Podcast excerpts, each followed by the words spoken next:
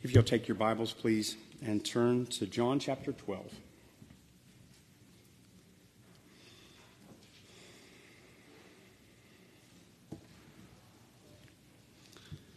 This is one of the very few events in the life of Jesus Christ that is recorded in all four Gospels. There's only two or three that are all four Gospels. The resurrection, of course, is one. But this is all. The only other one that we've seen is the feeding of the 5,000. So far, that's it. The feeding of the 5,000 is in all four Gospels. This is in all four Gospels. And the resurrection is in all four Gospels. Of course, the crucifixion, resurrection. This is the coming into Jerusalem. And he's coming in as king. And he is accepted as king. He is at least seen as king by many. You're going to have throngs of people that are attesting that he is the Messiah of Israel. The sadness, of course, the irony here is that I can be the one that blesses God, and then within a week, I'm the one that is calling for his death, because the same crowds are in the town. This is the same festival. This is the festival of the Passover. And we know that the Passover is when God has chosen through to see the mark on the door to pass over judgment, that the judgment is only for those that are not safe. And this is now the king coming at Passover into his capital city, and it really is amazing. We're going to see that this Sunday morning that this happens, he has just come from Bethany, which is right on the outskirts of town, and he was a dinner guest at Lazarus' house. And Lazarus has become a superstar. He is now, people will come and take pictures of his house. I'm sure that they call him at all hours of the night, because he used to be dead, and now he is alive, and he's now kind of a tourist attraction in Bethany. And people who have come there to see Lazarus and see Jesus, you're not quite sure who's the most popular. But Jesus has stayed the night with them and has come in with his disciples into town. And you have to just realize that this little town and an ancient city it's never built to hold that many people. This is the ancient city of Jerusalem is crowded and cramped with small, narrow streets. There are no big boulevards. There's nothing big to house this. But the Jewish historian Josephus from the 1st century talks of a Passover a few years after Jesus had died that had 2.5 million people there in this little city. So it's teeming with people. And this is the week before. So it's what we would call Passion Week, the week before Easter. And Jesus is going to come in through the gates, through the king's gate. He's going to come in through the king's gate, the gate of the prince. And we'll see that all of it is planned, that he has planned it all. He's stage managed it all. This is Jesus at his most dramatic, which I think is amazing. There are times for drama. There's times for pageantry. There's times for let's see it as it should be. Now, the coronation of Jesus Christ happens quietly inside your heart, and a lot of people don't even see it, and the crowds haven't seen it. Now, they're going to see his exaltation without any doubt. They're going to see Jesus on his throne. All eyes will see, and those that pierced him will see, and all tongues will confess that he indeed is the highest of all high. But right now, Jesus is taking his victory lap. He's coming in because he made this world, and he is the king of this world, and he is the promised Messiah, and he's coming in as king. And I just think that is awesome. But he's coming in as king in a very unusual way, in a way that you wouldn't expect it. So there are two crowds mentioned here in John. Let's go to verse 17. Usually I don't take it out of order, but you need it in order to understand where you're going. So I'm going to come a little tiny out of order. So this is verse 17 and 18. The people, therefore, that was with him when he called Lazarus out of the grave and raised him from the dead bear record. Okay? It's the word testify. Spread abroad, proclaim, preach, pronounce, publish. Okay? They told everybody they knew, and it became a big deal that this man was 4 days in the grave. I know this guy. I went to his funeral. He was in the grave, and he came out tied in grave clothes when Jesus called his name. And people were just ecstatic. And these people started bearing witness. Now, there's a lot of people to tell because you have scads and scads of people coming in. Now, not everybody's here. I doubt that there's 2 million people in town yet because the festival doesn't happen until Friday. But this is everybody's getting their place, and there's thousands and thousands and thousands of people there. And these crowds, it's like a match to the tinder. People are just immediately seeing it. And many of these people themselves have seen Jesus. They have heard of him. There isn't anybody that hasn't heard of him. When Herod the king finally gets to try Jesus, he was like, oh, goody, I've really wanted to meet this guy. Like, there's nobody that hasn't heard of him. His fame is everywhere. And so when then people said, this has to be the Messiah, there was lots of people who jumped on that bandwagon. So you have two crowds. 18 says, for this cause the people also met him, for that they had heard that he had done this miracle. So there were two big teeming crowds of people just in front of Jesus. Now, Jesus is not in town. Jesus is still in Bethany on the other side of the Mount of Olives. So he's going to come down from the Mount of Olives and enter through the Prince's Gate. That's what's going to happen. So people are just everywhere. So the same crowd that was at Lazarus' house that saw him, remember verse 9 said that they came to see Jesus, but they were just as interested in seeing Lazarus. They wanted to see Lazarus too. And so one crowd had been telling everybody, and the other crowd was the one who got told. And I see that. That's who we are. We're the crowd that knows that Jesus is Messiah, telling the other crowd that hasn't quite heard it yet, but are coming to investigate. And that's going to be all your life. It'll be that way. So now let's look at Palm Sunday and what Palm Sunday means. I thought about saving this, of course. Palm Sunday is not very far away. It's Easter is very early this year. It's in March. It's the 31st of March. So the week before is the week before Passover. So it's the week that you would usually saw Palm Sunday. But I don't see our days as special days. And if you do, I don't despise you and don't despise me. I see that God has given us his word and we can learn from his word.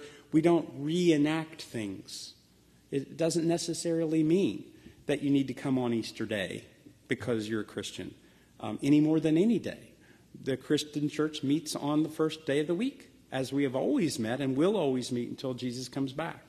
So to preach this is just the next chapter in John. And we've just went on from one verse to the next, and that's how I choose to do it. And so you can think about it because it's coming up. But this is Palm Sunday. This is what Palm Sunday means. So let's look at the palms. All right. Why is it called Palm Sunday? This is verse 12 and 13. On the next day, much people that were come to the feast, when they heard that Jesus was coming to Jerusalem, took branches of palm trees and went forth to meet him and cried, Hosanna, blessed is the King of Israel that comes in the name of the Lord. Now you think, wow, that's pretty cool. Palms were not used at Passover. Palms had nothing to do with Passover. Passover, if you remember, they were to have killed a lamb back in the days of the Egyptians. They were in Egypt as slaves, and God told Moses that this was going to be the last of the plagues, the very last, and it was going to be worse than any of things before. But they were going to prepare because had they not prepared, they would have been in the same situation as the Egyptians.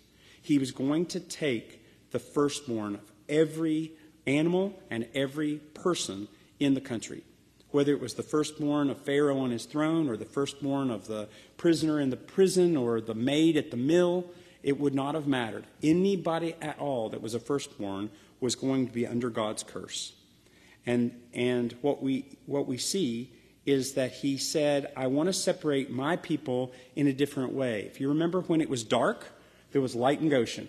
It was dark everywhere and light in Goshen. And it hailed in everywhere else and didn't hail in Goshen. And everybody's animals died of anthrax, and the people in Goshen, no animals died. That God said, I'm going to separate my people from your people, and I'm going to distinguish and discriminate. I will bless my people and curse the ones that are my enemies. God said this. But this last one was different. He said, you have to prepare for this because you are, the whole world is going to be under the same situation. You are to take a lamb that's watched, and you are to kill it on twilight, on this last day before what would eventually be called the Sabbath. And then you are to take the blood in a bowl and wipe it on the lintel and the doorposts of your house. And then you're to go in, and for no reason whatsoever, no reason at all, are you to come out of that house. And the death angel is going to come, and there's not going to be a family in this entire country that is not going to be marked by this curse. And you will stay in place until I deliver you as slaves. This is the day. You're to eat it with your shoes on, your coat on, and your staff in your hand because you're about to get up and leave. This was God's final thing. And the Passover was required for everybody to come in and worship God together. But the palm branches were a different festival. The palm branches were from the Feast of Tabernacles, which is in October. There were three feasts that you had to go through. You had to come to Pentecost, you had to come to Passover, and you had to go to Tabernacles. Every male in the country was required to come. So in October, they would cut palms off of the branches of the trees, and they would wrap them in bundles and thatch little tiny lean-to sheds, little cottages or booths or tents. And then they would live outside for a whole week. And I'm sure it was a blast. It would be just like camp. It's as fun as camping, only everybody in the world's doing it with you. And those palm branches were bundled up. So you would have palms, you would have myrtle branches, you would have things that smelled good, and you would all tie them in bundles. Okay? And what you're going to see is it was a festival about God's provision in the wilderness, that God had provided us water. Do you remember chapter 7? Jesus said, anybody who's thirsty, come to me and drink.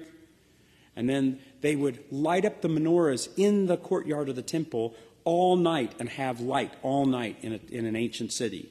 And everybody would essentially stay up all night in a big party.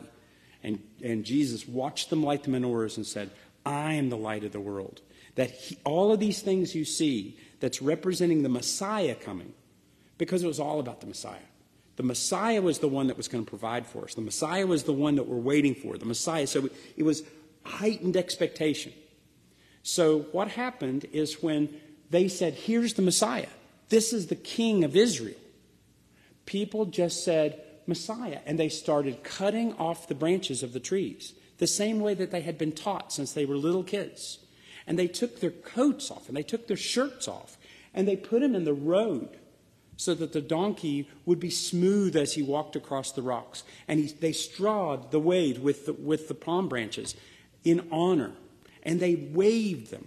In fact, at this time, they actually called the bundle a hosanna, because the hosanna was a psalm that was sung by the choir every day of Tabernacles. This is Psalm 18. This is what Miss Brenda read. Open to me the gates of righteousness. I'll go into them and praise the Lord, the gate of the Lord unto which the righteous shall enter. I'll praise thee, for you have heard me, and art become my salvation. The stone which the builders refused is become the head of the corner. This is from Matthew. Jesus said, what do you think about that verse? That you've rejected the stone that God is going to use as the cornerstone of the building, and you've rejected him because it's not good enough for you, but it's God's most important stone that he's going to use. It's me that Jesus was saying. This is the day which the Lord has made. We'll rejoice and be glad in it. Every day is the Lord that has made. Every day you can be glad and rejoice in the day that the Lord has made. But this is talking about Jesus walking through the Prince's Gate. Jesus is going to assume king rights over this world.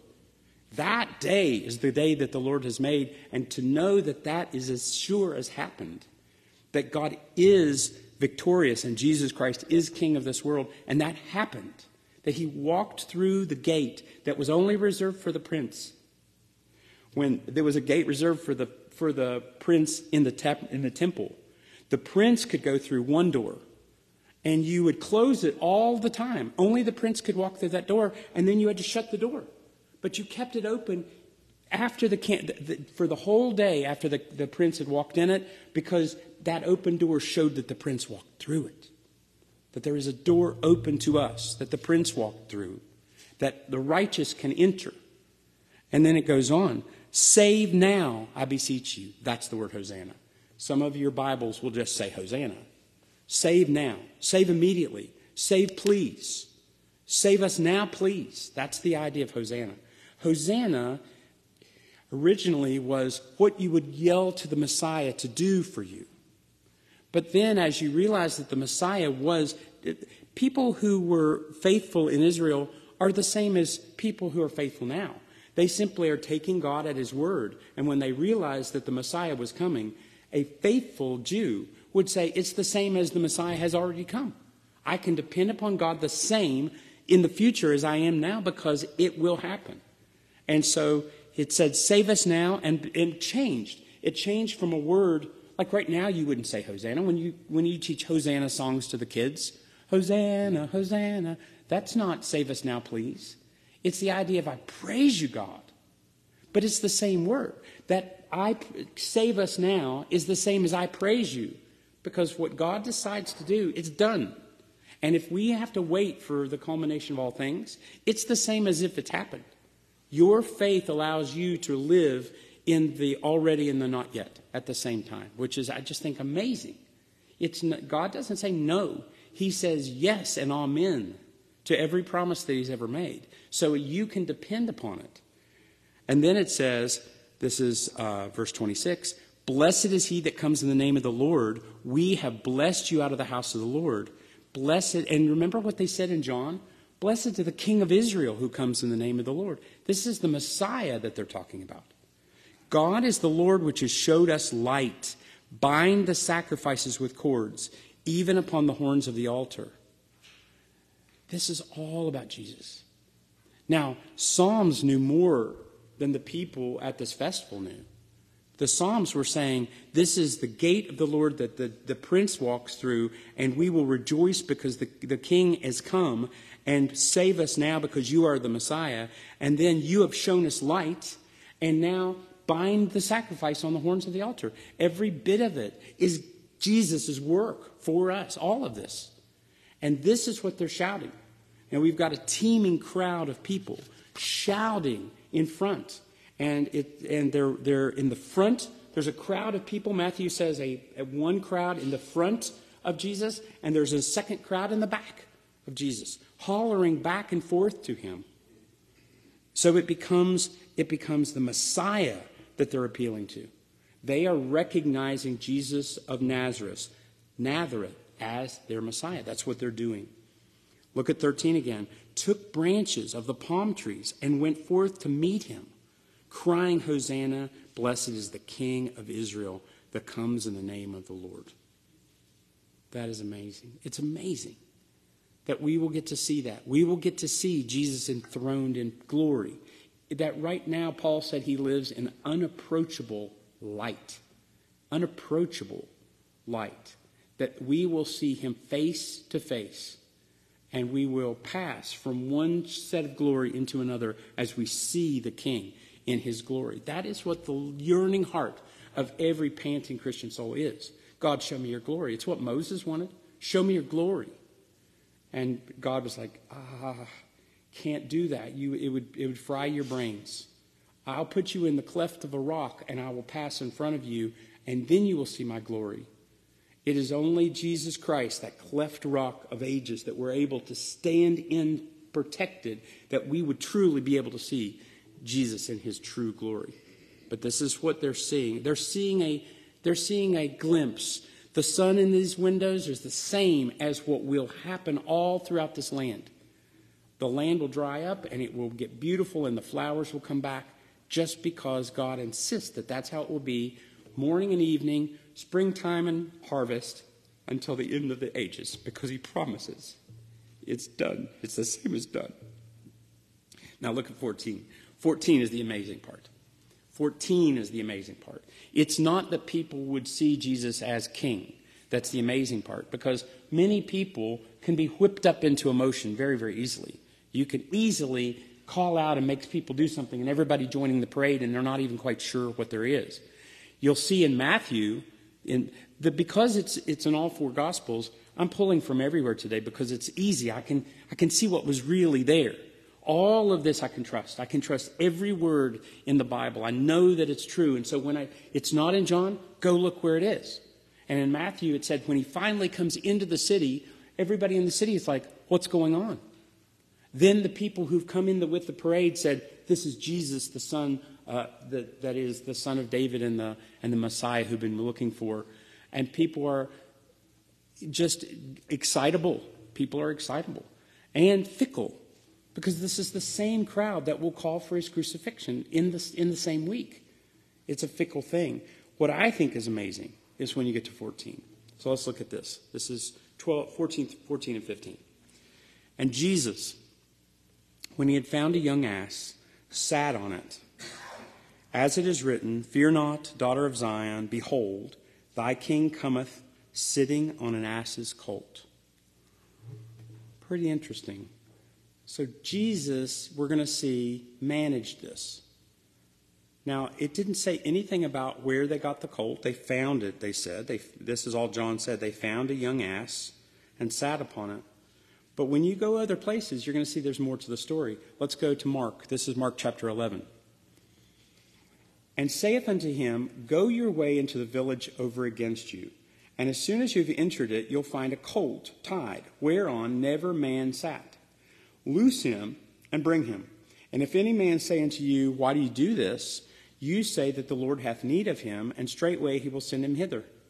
And they went their way and found the colt tied at the door with the place where the two ways met, and they loosed him. And a certain of them that stood around said, why are you loosing the colt? And they said to him, even as Jesus had commanded, and they let him go.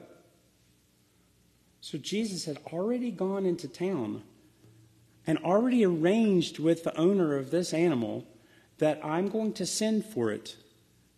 Like Jesus already knew what he was going to do. It's not that things happened to Jesus. Things didn't happen to Jesus. Jesus made things happen. You sometimes think that Jesus doesn't rush. He simply walks from place to place and things just kind of meet him in the air. You have to realize he established all this in advance. Everything is planned. Even down to where the ways of two paths met, there was an animal tied on the fence, and you go get that animal, and they're going to ask you a question, and you give them the password. Essentially, it was all of it. Jesus had arranged it. Jesus stage managed this. I just think this is cool. Now, this is Matthew 21. All this was done that it might be fulfilled, which was spoken by the prophet, saying, tell ye the daughter of Zion, behold, the king cometh unto thee, meek and sitting upon an ass, and the colt the foal of an ass.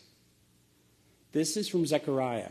So he has gone, and the John now, the Holy Spirit is upon John. All things have been brought back to John's memory. He knows now not just what happened, but he understands why things have happened, and he's writing with the understanding that the prophets that have been years, hundreds of years dead, had spoken, and that this was in response to that prophecy. So he is going way into the deep past to Zechariah. This is chapter 9. Rejoice greatly, O daughter of Zion. Shout, O daughter of Jerusalem. Behold, the king cometh unto thee. He is just and having salvation, lowly and riding upon an ass and upon the colt, a foal of an ass. The interesting part to me is not that Jesus is the king of Israel. Jesus is the king of Israel. He already told the woman in the well in chapter 4, I am he who you're talking about. When the Messiah will come, he will explain all things. The one you're speaking to is the Messiah. I'm the Messiah. He tells the man born blind, I'm the Son of God. Do you believe on the Son of God? And the man said, help me. Who is he that I might believe on him? The one talking to you. Now, blow your mind. That blows your mind. Jesus is the King of Israel. But what is amazing here is that he's not just conveying that he's king of Israel, which he is, and he knows that he's going to die that week. He knows that when the Passover lambs are being slaughtered at twilight, he will give up his last breath. He already knows. But he is also saying that he indeed is king, but he's not king like you thought to look at for a king. He's telling what kind of a king he is. And he's going back to Zechariah, the prophet, who predicted this, to say, this is the kind of king that I am. You have to remember, back in chapter 6, Jesus has fed 5,000 people. And people are realizing, I know that we didn't have any food here, and we have all eaten till we are stuffed. And now they're picking up baskets and baskets and baskets of leftovers. And they were like, this is the guy who could kick out the Romans. Maybe God's blessing is on him. And they wanted to make him king. This is verse 15, chapter 6. When Jesus therefore perceived that they would come and take him by force and make him a king, he departed again into a mountain himself alone.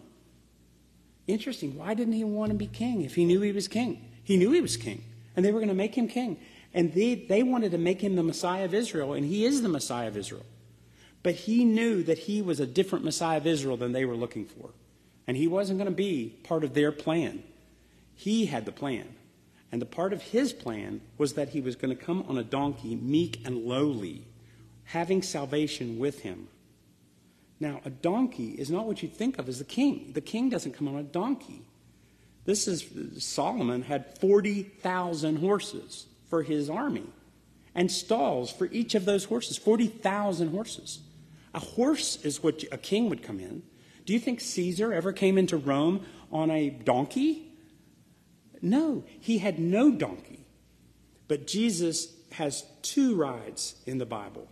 He comes in here in the day of the Sunday before Passover starts, and he is riding on a donkey, lowly and meek. And he comes in Revelation 19 again. Listen to this. And I saw heaven opened, and behold, a white horse. And he that sat upon him was called Faithful and True, and in righteousness he doth judge and make war. His eyes were as flame of fire, and on his head were many crowns. He had a name written that's called the Word of God. And the armies which were in heaven followed him upon his white horses, clothed in fine linen, white and clean, and out of his mouth goeth a sharp sword, that he which should smite the nations, and he would rule them with a rod of iron. And he hath treaded out the winepress of the fierceness of the wrath of Almighty God. And he has on his vesture and upon his thigh a name written, King of Kings and Lord of Lords. So Jesus will indeed come on a prancing white charger, and he will not be weaponless. Do you realize he is coming through the gates of the prince with no weapons? He is not coming as a despot. He's not coming as a tyrant. He's not coming in any way other than he says this is what God is to you, that he is lowly. Come to me, weak and heavy laden, and I'll give you rest, because I am lowly and meek in spirit, and take upon me my yoke, because my yoke is easy and my burden light. This is the Messiah that he intends to be. This is the King of Israel that he intends to show. And nobody, not one, not a single person, not any of his disciples, nobody, Lazarus, no one has the slightest inkling of what is really going on. There are countless multitudes of crowds screaming, here's the Messiah, praise be to the Son of David. And they're all missing just how triumphant this is. Only Jesus himself knows. I think that's amazing that all can be excited about something that they're clueless for, but they're clueless. The king on a donkey represents a ruler coming in peace. Now, a colt is not even a donkey yet. Do you think that? A colt is the baby of a donkey. It's the foal of a donkey. This is Matthew 21. Saying it to them, go into the village over against you, and you straightway will find an ass tied and a colt with her. Loose them and bring them unto me. So there's two animals brought to Jesus. There is the donkey, and then there's the baby. And the baby is the one that Jesus sits on. And the donkey is riding along with the baby, and Jesus is sitting on the baby's back as he's going through the parade. Why? Why? This is the rest of Zechariah. This is the prophecy that Zechariah foresaw when he saw the whole dim picture. This is what John said, and Matthew said, and Mark said, was referring to the prophecy. This is the rest of chapter 9, verse 10. And I will cut off the chariot from Ephraim, and the horse from Jerusalem, and the bow shall be cut off, and he shall speak peace to the heathen. And his dominion shall be from sea even to sea, and from the river even to the ends of the earth. As for thee also, by thy covenant, by the blood of thy covenant, I have sent forth thy prisoners out of the pit wherein there is no water. Turn you to the stronghold, ye prisoners of hope. That's the king that's coming into his capital. That's the king. This king is claiming that this is the capital city of the entire earth, and he is coming to ascend the throne of the earth. He is not coming where everybody is not letting him in. Only some kids and some rabble is allowing him in the gate, because everybody's coming in the gate, because it's a festival gate. Do you remember what Melissa read? And the people will come into the festivals, and the prince will come right in with him, because he will be part of them, rejoicing with them. That's what he's doing. He's coming in, but he is claiming a worldwide kingdom. And he's sitting on a donkey with no weapons. And his prisoners that normally are at the back. So Caesar coming in on his charger, prancing and pawing with his gilded sword on his side, has 10,000 prisoners bound that will be executed the later that day. And they all come in behind him. Paul said, I feel like that's us. We're the apostles, are the end of the parade. We're the bound prisoners at the end that'll be executed at night, as this triumphal entry comes through the parapets. And that's not what we have here. Jesus has prisoners. Look at the prisoners Jesus has. Also, I sent forth the prisoners out of the pit where there is no water. Turn you to the stronghold, ye prisoners of hope. The prisoners that Jesus has as king are not prisoners to be destroyed so that he will be more glorious. It's that they will be saved that he will be more glorious. And we are prisoners of hope. We are slaves of the Lord Jesus Christ. We are slaves of the Lord Jesus Christ. I think that is astonishing. God sent not his son into the world to condemn the world, but that the world through him might be saved. And his name will be Wonderful Counselor, Mighty God, Everlasting Father, the Prince of Peace. The second thing I say about this beautiful little donkey is that no one had ever ridden it. No one had ever ridden this little donkey. Mark 11 says, you'll find a colt tied whereon man has never sat. Loose him and bring him. It was never used for common purposes. So God is able to use it for sacred purposes. When you are cleaned of your filthiness so that you are not common, God can use you as a gold cup on a beautiful table. Now, if you find yourself mucked with sin, as you will, you turn from it, you clean yourself from it, and then God can use you the same as he could always use you. All of it is your ability. God has given you the freedom. We are not monkeys, and we're not puppets, and we're not marionettes. We have the freedom to serve God with true hearts of love, because God has given us that. When you look at what Jesus did, when you look at the crimson on him like the robe, that makes me love him. And when I love him, I want to serve him. I will serve him. I'll serve him till the death, to my death knell. I promise. Promise. He was humble and separate.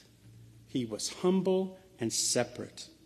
This colt was low as it could be. It wasn't even a real donkey yet. And it was never broken. I don't know if that makes any sense. I don't know enough. I had to look it up. I had to ask somebody, do you break donkey? Donkeys are the most stubborn of all animals. And yes, you have to break a donkey. I don't know, I think you have to hit it to death, I don't guess, but you have, he has to know that there's weight on him. He has to know what a cue is. He has to know if your foot goes this, something has to go that. And this donkey had never been ridden on, ever. And he comes and they put it, their coats on the donkey's back, and they place Jesus on it. And in an instant, that donkey is broken. That donkey is yielding to the master, just like the ocean yielded to the master. The ocean yielded because it was his maker commanding it to be still. And that instantly, that donkey replied the same as if it had been trained. And that's the same with us. Same with us. Takes our life. He rode, this is what I wrote down, he rode on a borrowed donkey. The king doesn't even have his own donkey.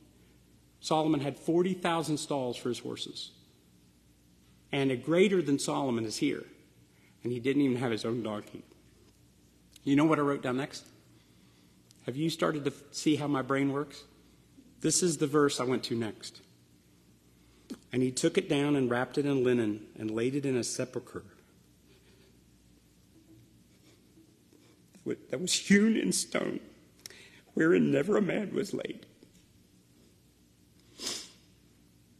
Humble. So humble that he had to borrow a tomb. So humble, but totally separate because no one had ever laid there before. It was consecrated unto God. Sacred. Sacred unto God. But common in that it wasn't even his. He only needed a short time anyway. It was a borrowed donkey that showed humility and grandeur, and a borrowed tomb that showed humility and grandeur. Pretty cool. Pretty amazing. Not common. They weren't only praising God by waving palm branches. They were honoring Jesus. They were honoring Jesus in a way that the leaders weren't.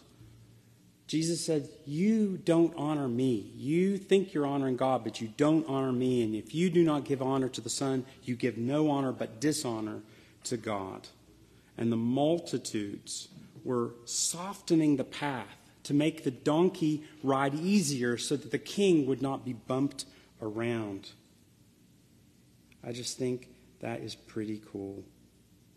And it said, the whole multitude of the disciples began to rejoice and praise God with a loud voice. This is from Luke 19. And when he was come nigh, even now at the descent of the Mount of Olives, the whole multitude of the disciples began to rejoice and praise God with a loud voice for all the mighty works that they had seen, saying, blessed be the King that comes in the name of the Lord, peace in heaven and glory in the highest. Ah, it's the angels again. It's what the angels said. Peace be to man and upon anybody that God's favor rests upon. Let there be peace. Now, go on, because this is the only one that says this. This is Luke. Luke is interesting. Luke investigated so much that he adds so much detail. This is verse 39 of 19. And some of the Pharisees from among the multitude said to them, Master, rebuke your disciples. What does Jesus say back? I would put my paycheck on the table and say that you could tell me exactly what he says back. This is verse 40. And he said and answered them, I tell you that if these should hold their peace, the stones would immediately cry out. The stones would cry out. If you are praising true God, the entire earth is his. And all that's in it. That's what the Psalm 24 started. The earth and all that's in it is his. So therefore, raise you up, you mighty doors. Why? Get higher, get loftier, get more exalted, because the Prince of Glory is coming in. Who is this King of Glory? This King of Glory is the Lord Sabaoth. That's the King of Glory. Selah. Psalm 33 says, rejoice in the Lord, O ye righteous, for praise is comely and upright. Appropriate is the word comely. It is appropriate that the people who've been saved by Jesus Christ would praise Jesus Christ. That's appropriate. It's right. It's good and right. Psalm 107, let the redeemed of the Lord say so. whom he hath redeemed from the hand of the enemy. Say it. If it's true of you, say it. If it's not true of you, don't speak until Jesus be raised from the dead. But if Jesus be raised from the dead, then with all of your lives, you speak it, you publish it. And think not, this is Matthew 3, to say within yourselves, we have Abraham to our father, for I say unto you that God has made of these stones to raise up children for Abraham. So which stones cried out? Which stones cried out? When they all held their voice, when their hosannas turned to crucify him, then that means that the stones had to cry out in the streets. And all of us are the stones that were turned into children of Abraham. We are the ones now that are saying, Hosanna. Blessed be the King that comes in the name of the Lord. Jesus was receiving their worship. So I went digging. Happens 5 times. Think, when did Jesus receive worship? He received worship tacitly, I suppose, when the wise men came. They bowed down and worshiped him. That's in the end of Luke. Matthew 14, Jesus and Peter step into a boat. And what happens? This is Matthew 14. And when they were come to the ship, they all worshipped him, saying of a truth, thou art the Son of God. That was the instant that the disciples recognized that they were talking to the Son of God. That it was the Son of God they were following. Because nothing could be... They could not put their mind around the fact that anybody could do what they did. Peter walked on water and they watched him. And they both got in the boat and they fell down in worship. Peter at the front. John 9, which we've seen, the blind man falls down and worships him. Who is the Son of God that I might believe? I am he who's talking. And he fell down and worshipped. With perfectly good legs. He just had 2 bad eyes. And his legs were perfect, and he fell down and worshiped Jesus because he knew who he was. We're going to see in Matthew 28 that all authority in heaven and earth is given to me, and they all come up to him, and he's on the Mount of Olives, and this is the disciples that he's speaking of, and they said, and they worshiped him, but some doubted. I think that's so cool, too. That's us. We worshiped him, and some doubted. And then in John 20, at the very end of John, in about 15 years when we get there, Thomas answers and says, my Lord and my God. And Jesus receives that worship. Who is this King of glory? The Lord of hosts is he. Verse 16, these things, back in John 12, these things understood not the disciples at first. But when Jesus was glorified, then remembered that these things were written of him, and that they had done these things unto him. They needed the Holy Spirit to even remember what they had done and why they had done it. The Holy Spirit is required in their hearts, and they hadn't come yet. Jesus had yet to be glorified, and the Holy Spirit had not come, but it happened. John 14 was the promise. The Comforter, who is the Holy Spirit, whom the Father will send in my name, will teach you all things and bring into remembrance all things whatsoever I've said to you. It's there. The word is so near, Moses said, to your heart and your tongue. That near. That's what it is. John 12:19. I love ending like this. The Pharisees, therefore, said among themselves, perceive how you prevail nothing. Behold, the whole world is gone after him. It's their worst nightmare. And we're going to see that they must end this immediately. Immediately. It has to be dealt with. Now, John doesn't do it immediately.